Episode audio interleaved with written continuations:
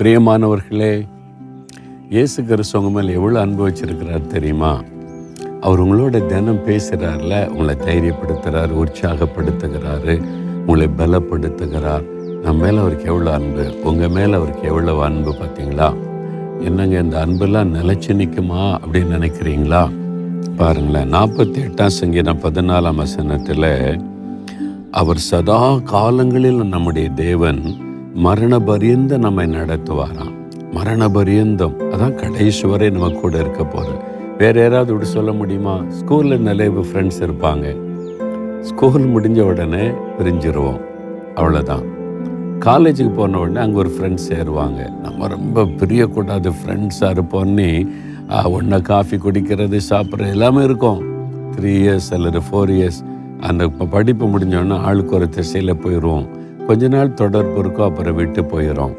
அப்புறம் வேலை செய்கிற இடத்துல அங்கே சில ஃப்ரெண்ட்ஸ் கிடைப்பாங்க. டிரான்ஸ்ஃபர் ஆச்சுது, கல்யாணம் ஆச்சுன்னா அப்படியே உலகத்தில் பல மாற்றங்கள் வந்து விடுது.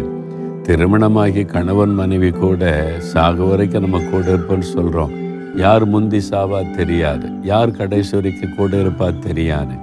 நான் ஆண்டு சொல்கிறார், என் மகனே என் மகளே, மரண பரியந்தம் நான் உனக்கு கூட இருப்பவனை நடத்துவேன், நீ பயப்படாத.